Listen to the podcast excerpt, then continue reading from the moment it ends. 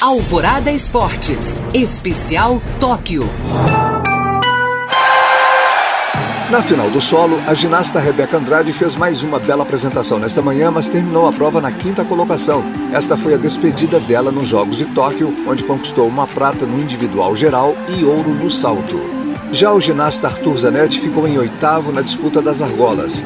Ouro em 2012 e prata em 2016, o atleta executou uma série difícil, mas se desequilibrou na aterrissagem, o que o deixou fora do pódio.